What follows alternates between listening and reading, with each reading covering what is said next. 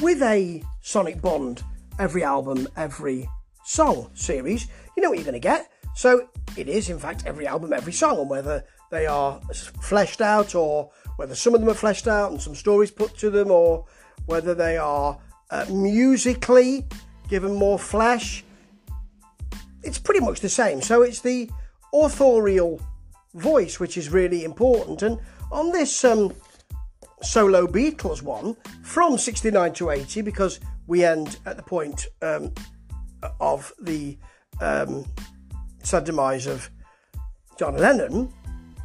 So we start with the Beatles kind of coming to a close and the Fab Four um, producing their first solo stuff, and we end with that very emphatic um, full stop, sadly. And because there are different, um, really, there were really different styles in the kind of music that was produced by the different Beatles. So, you know, there's a more uh, uh, spiritual searching from uh, George Harrison and uh, waxing and waning of albums. You know, Ringo's more commercial and open and doing the kind of thing he wants to do. Paul McCartney, you'd expect to be thumbs aloft, commercial stuff. Doesn't work out that way. He gives us, he does give us that with wings, but he gives us other stuff too. And you've got real musical searching with John Lennon and uh, seemingly some kind of um, working through his own particular demons through that music and his relationship with Yoko Ono as well. And that's a rich vein. And Andrew Wild, who knows what he's doing with the Beatles very much, he's done so much work, um, has the kind of voice which really allows um, us to get right into the feel of this. He likes some albums and dislikes others. And when he does that, you know exactly what he feels. He doesn't need to go into why. He has a sureness and he's going to tell us what he thinks. That's all you need.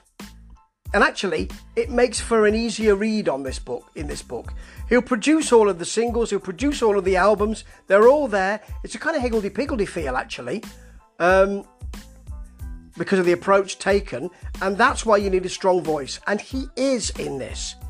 All of the albums are covered with a, a pen picture, but also some feeling of what happened around that, and also the the way he feels or he believes the different members of the Beatles were feeling at the time, how they were feeling emotionally, how they were feeling musically. It's a really good piece of work, actually. There's loads of music to go at.